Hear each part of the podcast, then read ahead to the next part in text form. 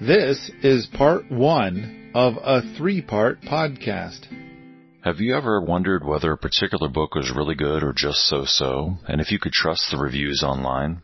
When it comes to books related to permaculture, Permies has a large list of reviews for over 100 books.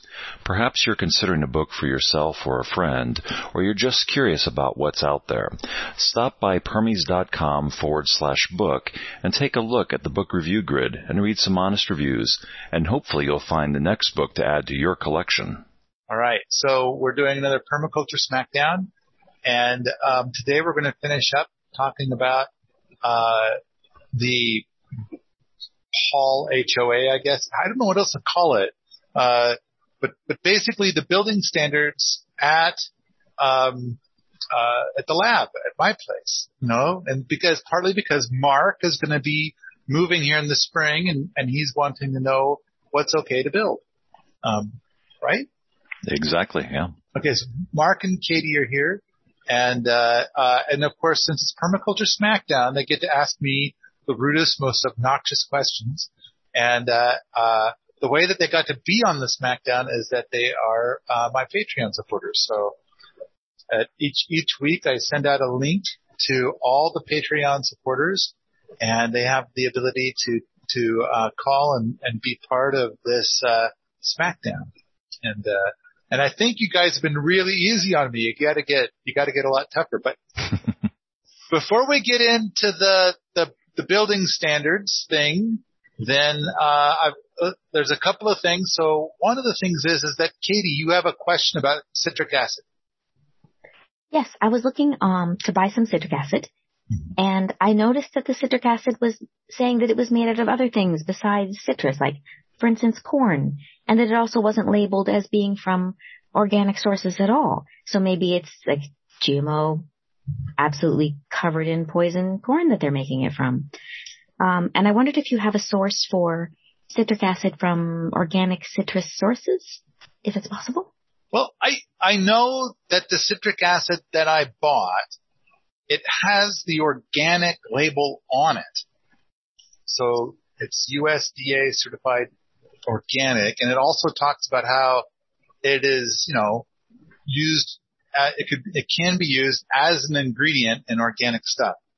Now, when I bought it, it was my first time ever buying citric acid, and so I just was hyper-focused on organic. I buy it, and I get it in here, and I think the stuff I have comes from lemons. I think that's what I read on the packaging. But I have read in other places that most citric acid is made from mold. And so I thought that was weird. So, but of course it could come from a lot of different things. Now I imagine the most processed food available is corn. They run the corn through all sorts of processes and extract all sorts of things.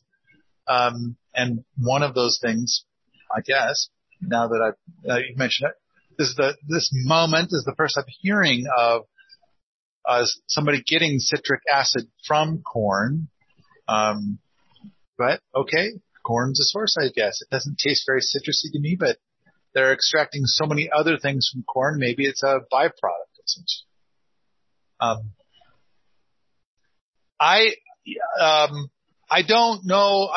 I don't have a specific source, and I do know that we were running out. Like, we bought 5 pounds of this stuff, and it's been used for so many things that we were running low. So I went to go buy some more, and I noticed two important things. One, the price has gone up a lot since I bought it. I bought the bag for about $15. It's now closer to $25 for a 5-pound bag. The other thing is that it no longer seems to sport the organic label for the same brand. And so I'm not sure what's going on there. I did some shopping around, and it's kind of like there was some stuff that was a little bit cheaper. And I decided to set up one of those, camel things, to watch the prices and see if it goes down. And for now I just bought, 10 pounds. to get us by, because I foresee us using it a lot more for a lot more things. I know that we've been finding more places for it to be used, and the people doing the cleaning here have been using it more and more as they're finding it. It's like, wow, this is 10 times better than any of the stuff we were doing with vinegar for cleaning. I mean, it doesn't stink, and it's far more effective, and you use far less of it to do far more. So I know this doesn't answer your question. I guess an appropriate response, an accurate response to your question is, So, which of course is of no help whatsoever. Well, then it's a good SmackDown question. Yeah, it is. I win, but I also lose. Now, I would like to strongly suggest that you start a thread out at Permies and see. I mean, and maybe we do have a thread at Permies, I don't know, where it kind of talks about a lot of this stuff, about citric acid specifically. I gotta say that the longer we mess with it, the more impressed I am with it. And of course, whenever I use any of it, I always gotta put a little bit in my mouth. How wild is that? I just love it. First of all, it's sour, so it's like, ooh, sour. And second of all, I'm putting cleaner in my mouth. It's like a powerful cleaner. It's I don't know. It's kind of exciting to me. Maybe other people are bored stupid of it, but I do have to say that there have been several people who have talked to me in the last month about cancer, about how they're struggling with cancer. And, and here's two universal things every time is 95% or more of your diet currently organic? No. And I kind of feel like, but they're talking to me. They're talking to me. They came to me because of my values, because they're familiar with my stuff. And it's like, okay. And then, are your cleaners 100% or at least 50% edible? No. In fact, typically it sounds like it's something around maybe 0%, maybe 5%. And 5% if you count warm water as edible. Yeah. Which, you know, I gotta say that if you're gonna be cleaning things, I think the number one ingredient, the number one cleaner in the world to me is warm water and a clean wash rag and elbow grease. That's the number one cleaner. I think that's what should be used 90% of the time. And then when that doesn't get the job done, then you look at your buffet of other things to try. But, you know, sticking to the edible stuff. Anyway, okay. Those two things alone, I think, make an enormous difference and to whether or not you'll ever even know cancer. I think, and then if you have cancer, first I gotta say, everybody has cancer always. And then the only thing that we call cancer is when your cancer has gotten to the point that you can notice it in some way. And, sometimes notice it is like somebody else's idea of notice it and that, you know, like through some test or something like that. And then, I think getting it all to go away is there's probably at least 100 recipes for getting cancer to go away. But I'm sorry, I'm going off on a couple of different tangents here, but it's based upon a lot of recent conversations.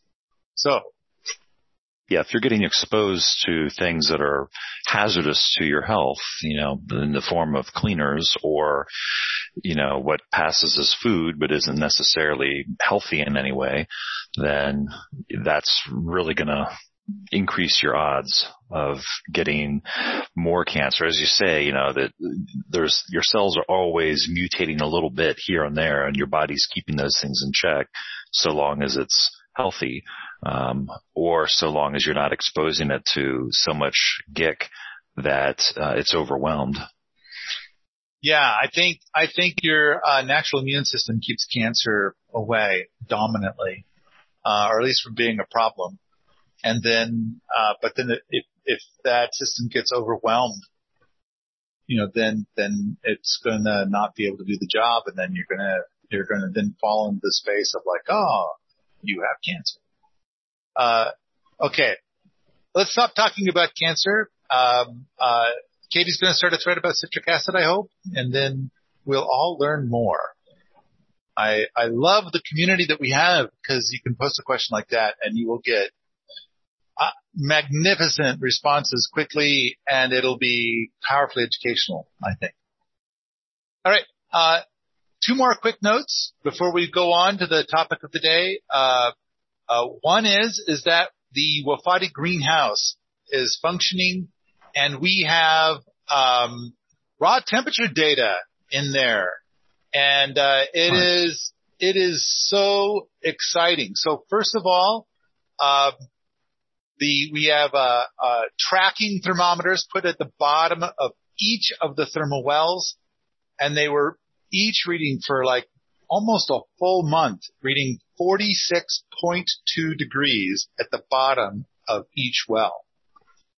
And then Josiah added the destratification pipes, and there wasn't much change. So I have some theories about that, and I could go into great detail about my theories in another podcast later if people want. But the boot camp came up with these two kind of half pipes, so these kind of, let's say, U-shaped tubes, like a half of a tube cut lengthways. Mm-hmm. And then they added foil to make it shiny and augmented the pipe. So when the sun is out, more sun goes onto the pipes.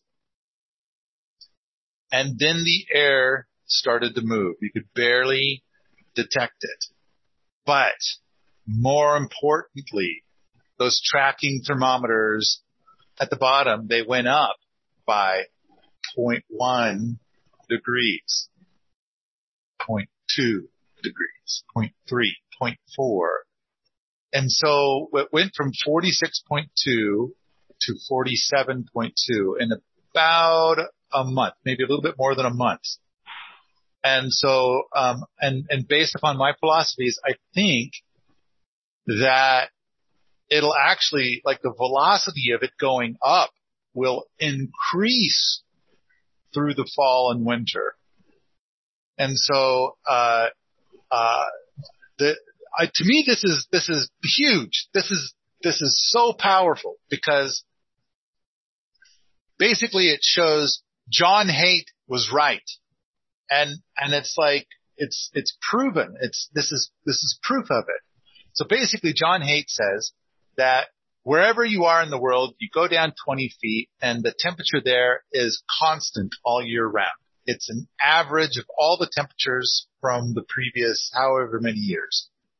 And so it just stays constant. So I think we did a great job of showing that that is true. And then John Haight, his whole thing is what if we could change the temperature of that to be something that is convenient to us?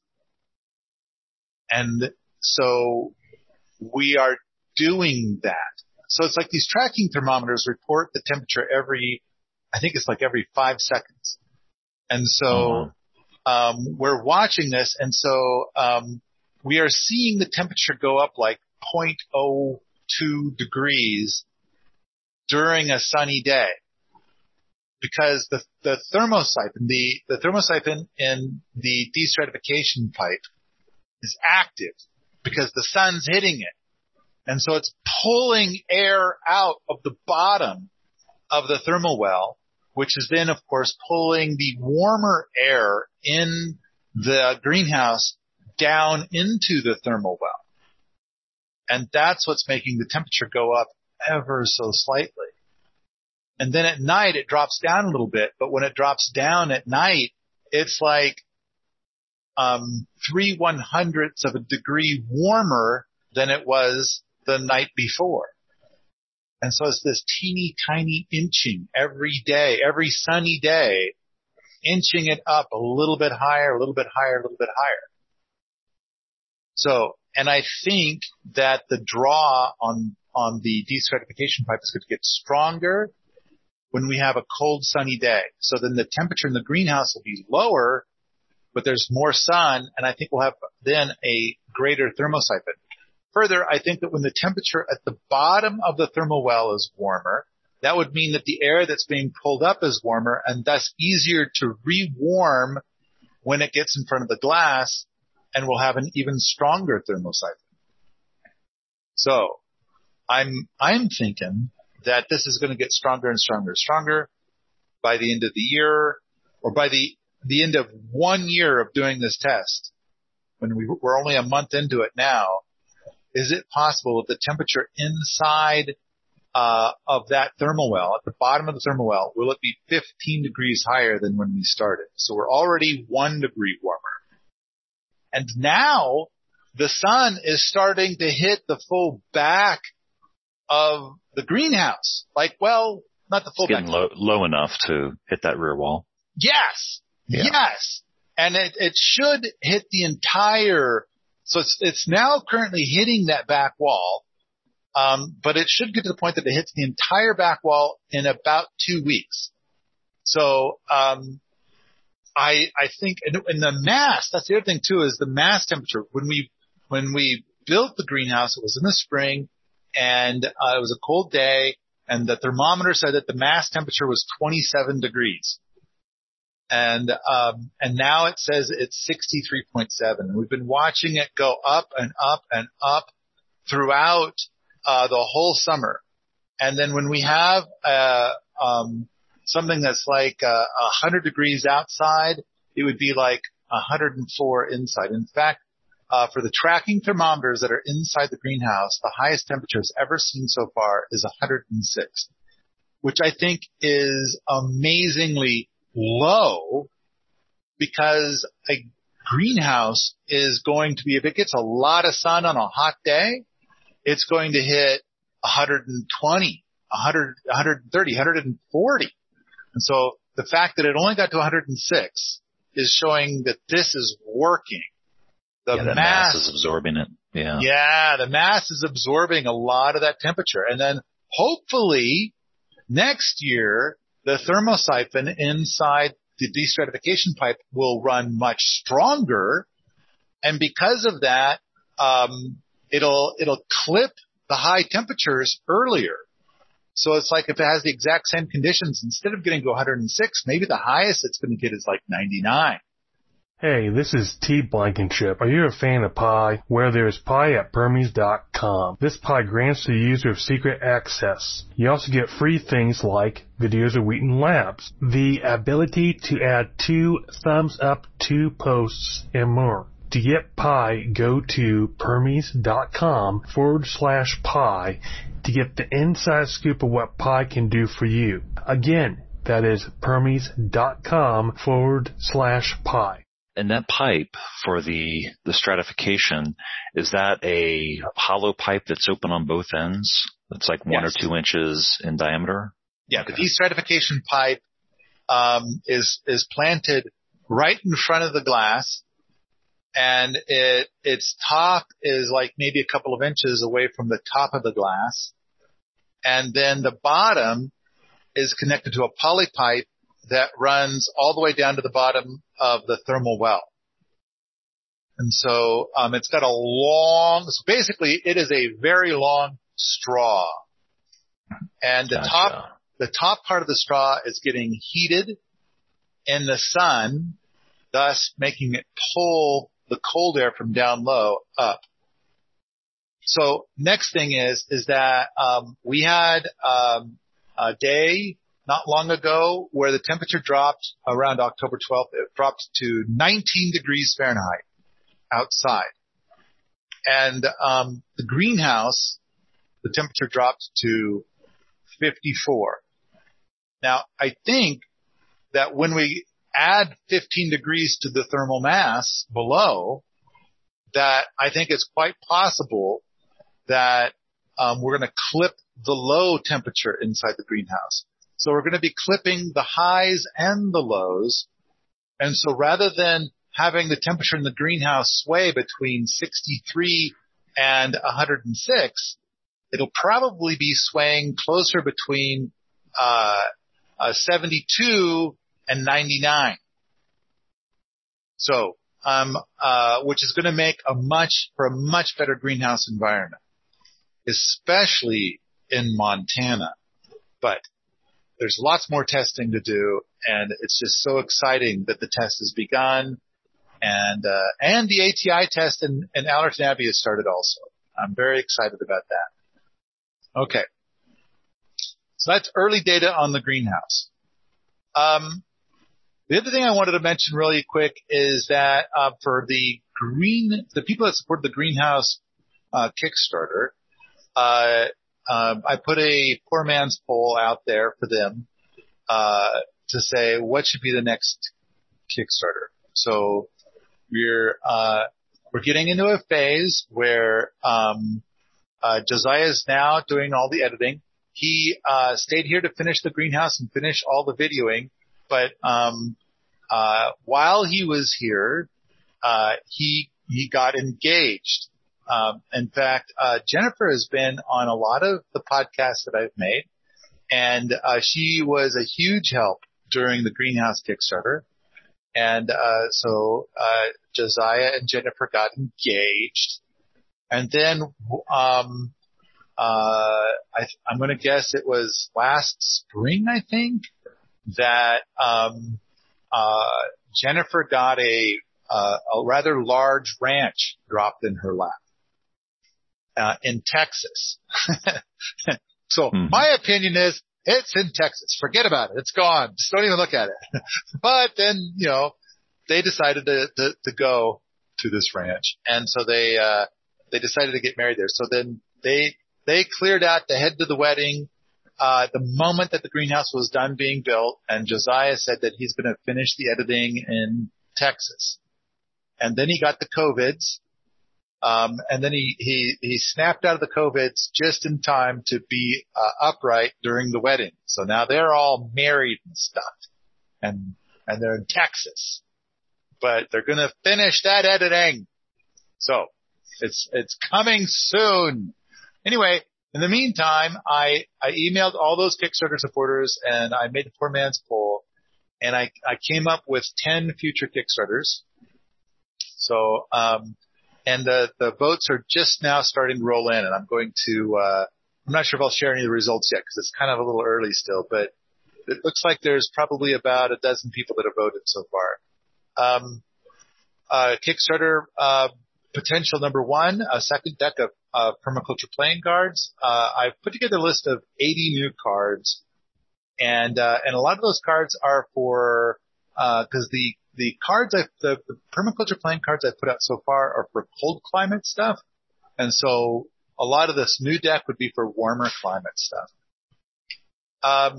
So that would be number one. Number two, Mud and I have been working on a new Rocket Mass Heater book. We're calling it Rocket Mass Heater Analysis and Design.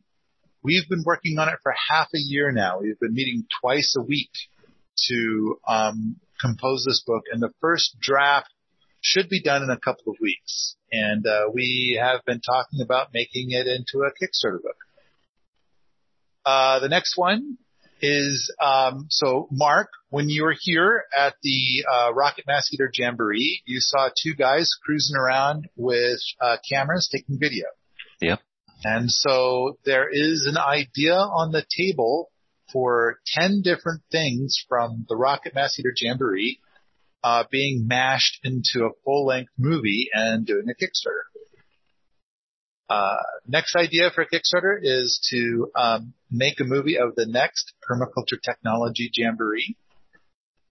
The next idea for Kickstarter is the next time that Alan Booker is here teaching a PDC, which will be this upcoming summer. Tickets are on sale now. And we've already sold a bunch because Alan Booker's PDCs are excellent. Which Katie can attest to. She took Alan's PDC. It's very excellent. I want to take it again. It was great. And Mark, you were able to observe a tiny piece of an Alan Booker PDC. Just a little bit, yeah. And I was in his online course for observation of in design, or forget the exact wording of it, but a book that he's working on. So I had an idea which Alan Booker liked a couple years back, and I get the impression he's not as keen on it now. So, but if we're gonna do this, I need, of course, Alan to be like, you know, cool with this idea, and so I've talked to him about it again. But the idea is that we record the PDC he's about to teach, and make that available. And then another thing then once we're done with that, then we take that and use it as an artifact to basically say, the video is available. Now you can come and do an in-person thing for 5 days instead of 14 days.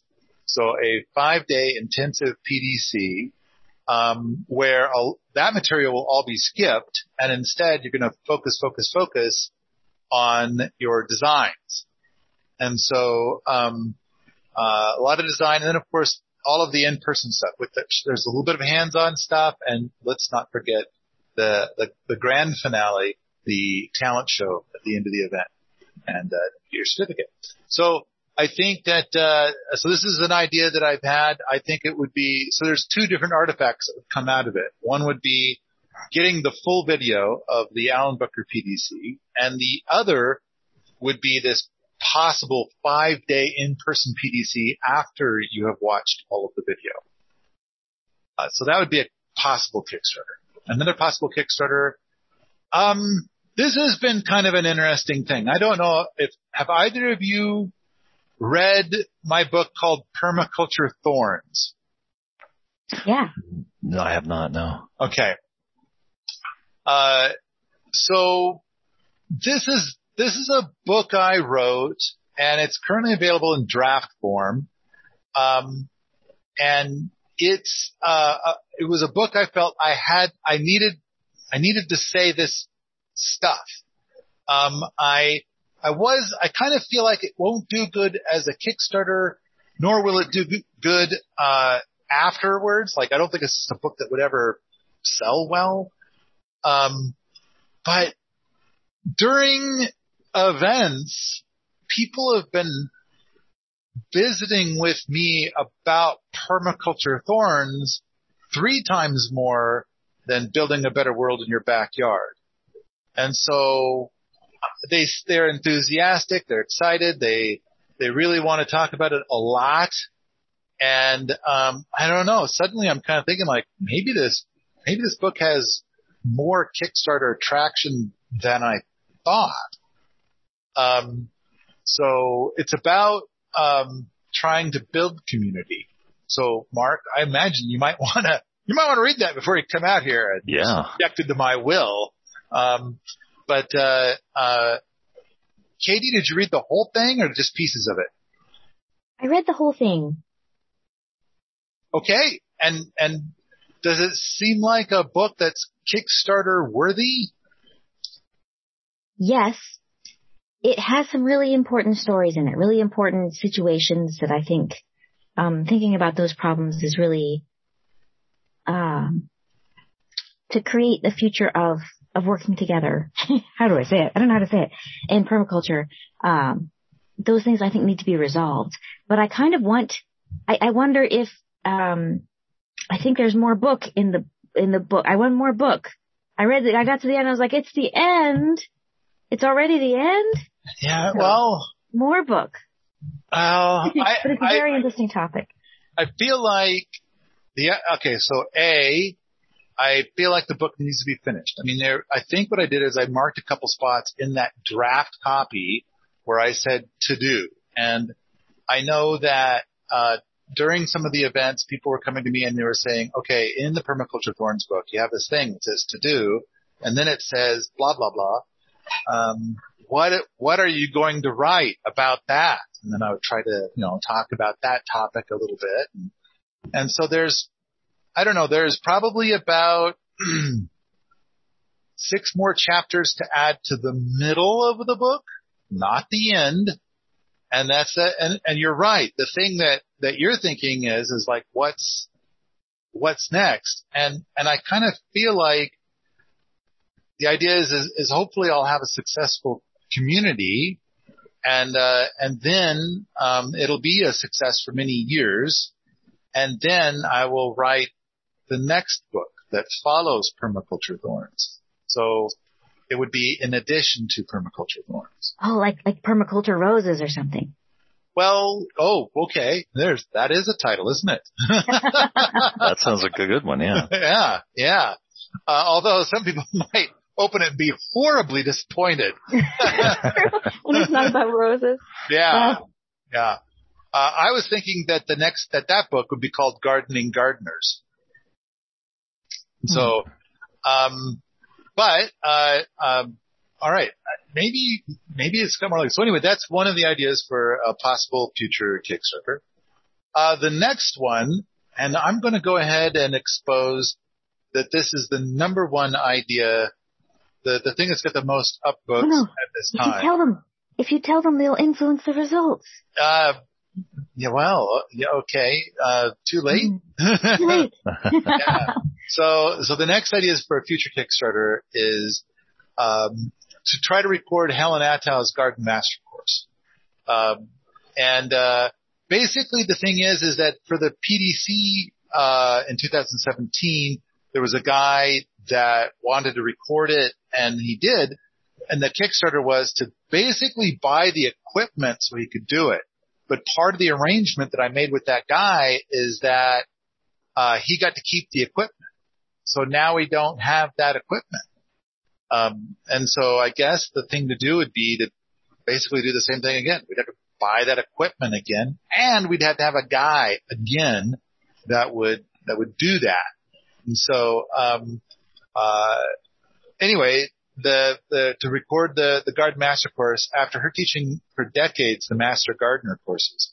And now she's like no longer on a leash, and she can finally say all the things that she really wants to say.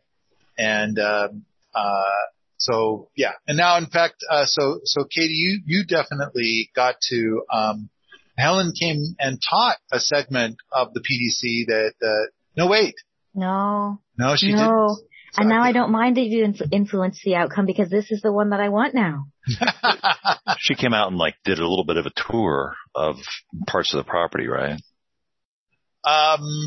During the PDC. In 2017, she taught for a day. So if you watch the current 100 hours of PDC video, there's a good 8 hours of stuff with Helen in there. And then she came out this year for about the same amount of time, and she taught probably 6 hours worth of stuff at the PDC this year. And of course she's going to be here in January, which by the way, there are still a few tickets left to the January event, the Garden Master Course. I think it's something like January 10th through the 15th, something like that. It's a 5-day course. It'll be our first ever January course, and the boot camp is hard at work making it so that we will be winter ready for a course here in the winter. So there, and we might be able to open up a few more seats if people want to stay in local hotel rooms or something like that instead of staying here, which, is totally fine. All right. We do already have the cook lined up, though. Let's see. Yeah. The next possible future Kickstarter is the ATI test is underway at Allerton Abbey. And so maybe we should make a Wofati and then combined with the Wofati greenhouse stuff, maybe it's time to make a Wofati book. And so that would be a possible Kickstarter. Another possible Kickstarter, and this is something where I could use your guys' help on. Maybe I should have done this as two different things. But I proposed something kind of like the greenhouse Kickstarter, but without the greenhouse. So I said there'd be two parts. Part one, test the values of a willow tree with a mulch pit. So we would make a mulch pit. We would have willow trees. And I believe my research suggests that a willow tree will remain about 30 to 40% bioactive in the middle of winter. So I want to test that. I want to verify that. And then I also want to test the nutrients at the top and the bottom of the mulch pit throughout the year. I also want to do the exact same tests on a septic tank drain field. So that's part A. Part B, grow a lemon tree outdoors in Montana. And so, there'll be many components to this. We'll be using all of Sepp Holzer's tricks plus a few of my own. And part of it will be, thermal wells, like what we have in the greenhouse, a Wofati back wall, like what we have in the greenhouse. We will add a reflecting pool, which is one of Sepp Holzer's techniques. Mm-hmm. And, of course, it would require an extremely active and present gardener. And I think that would be the greatest expense, is to somehow make sure somebody's right there caring for that lemon tree outdoors, because there's a lot of work that would need to be done to get it to pull it off. And that tree would be external, right? It's not within like a Wofati greenhouse. Correct. It is outdoors. And at no point in time throughout the year is it indoors. It is exposed to the outdoors at all times. All right. Does that answer your question? We good? Mm-hmm. Yep. All right. All right. So, the last item on the list as possible future Kickstarters is, I put out the draft Hugelkultur book, and I haven't had a lot of feedback on that. And so, but I always thought that was going to be one of my very next Kickstarters, was to finish that book. And now I'm kind of thinking, like, I guess not. The feedback has been almost non-existent. So maybe a book about Hugelkultur isn't as strongly desired as I thought. I thought it would be a big win in the Kickstarter world, but now I'm kind of thinking, that instead, I don't know, some of these other things would be a much better choice. Oh, there, I just refreshed the poll and I could see that people have added a lot more votes. Wow, that one's big. So, okay. Hey, all right, I'm going to start with Katie. All right, Katie, pick one. What's your pick? Well, I picked the one before. Well, I don't know. The lemon one is so interesting. It's so interesting. But I really wish I could be there this January, and I just can't. And so it's hard for me not to want that one. So in this thing, you could vote for many, but I'm asking you to pick one. Right. And you're saying it's a difficult choice, but it does sound like you're leaning towards videoing the Garden Master Course. I really want that done. I mean, there's stuff that you need to do for the lemon tree, like even just to getting the reflecting pool. Like, oh yeah, that's a lot. That's a lot. It is a lot. It's going to be big. It's going to be so much stuff. I always choose for myself tasks that are just a little bit too hard for some reason. Like, that's the task that I like. It's like, it's too hard. It's like, no, it's not. It's not too hard. I'm going to go do it. No. So it's maybe foolish of me to do that. But then that I'm imagining this task being hard for, but I'm thinking about me. I'm not necessarily thinking about somebody else's ability to do things. So, I think that is a fascinating group of experiments to do with both of those parts. Now, with the little theater.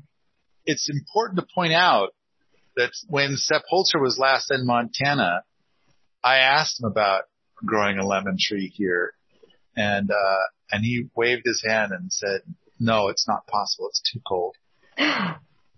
So it is a little colder here than it is at his place. And so he's saying, no, it can't be done. No. So that would be especially fun.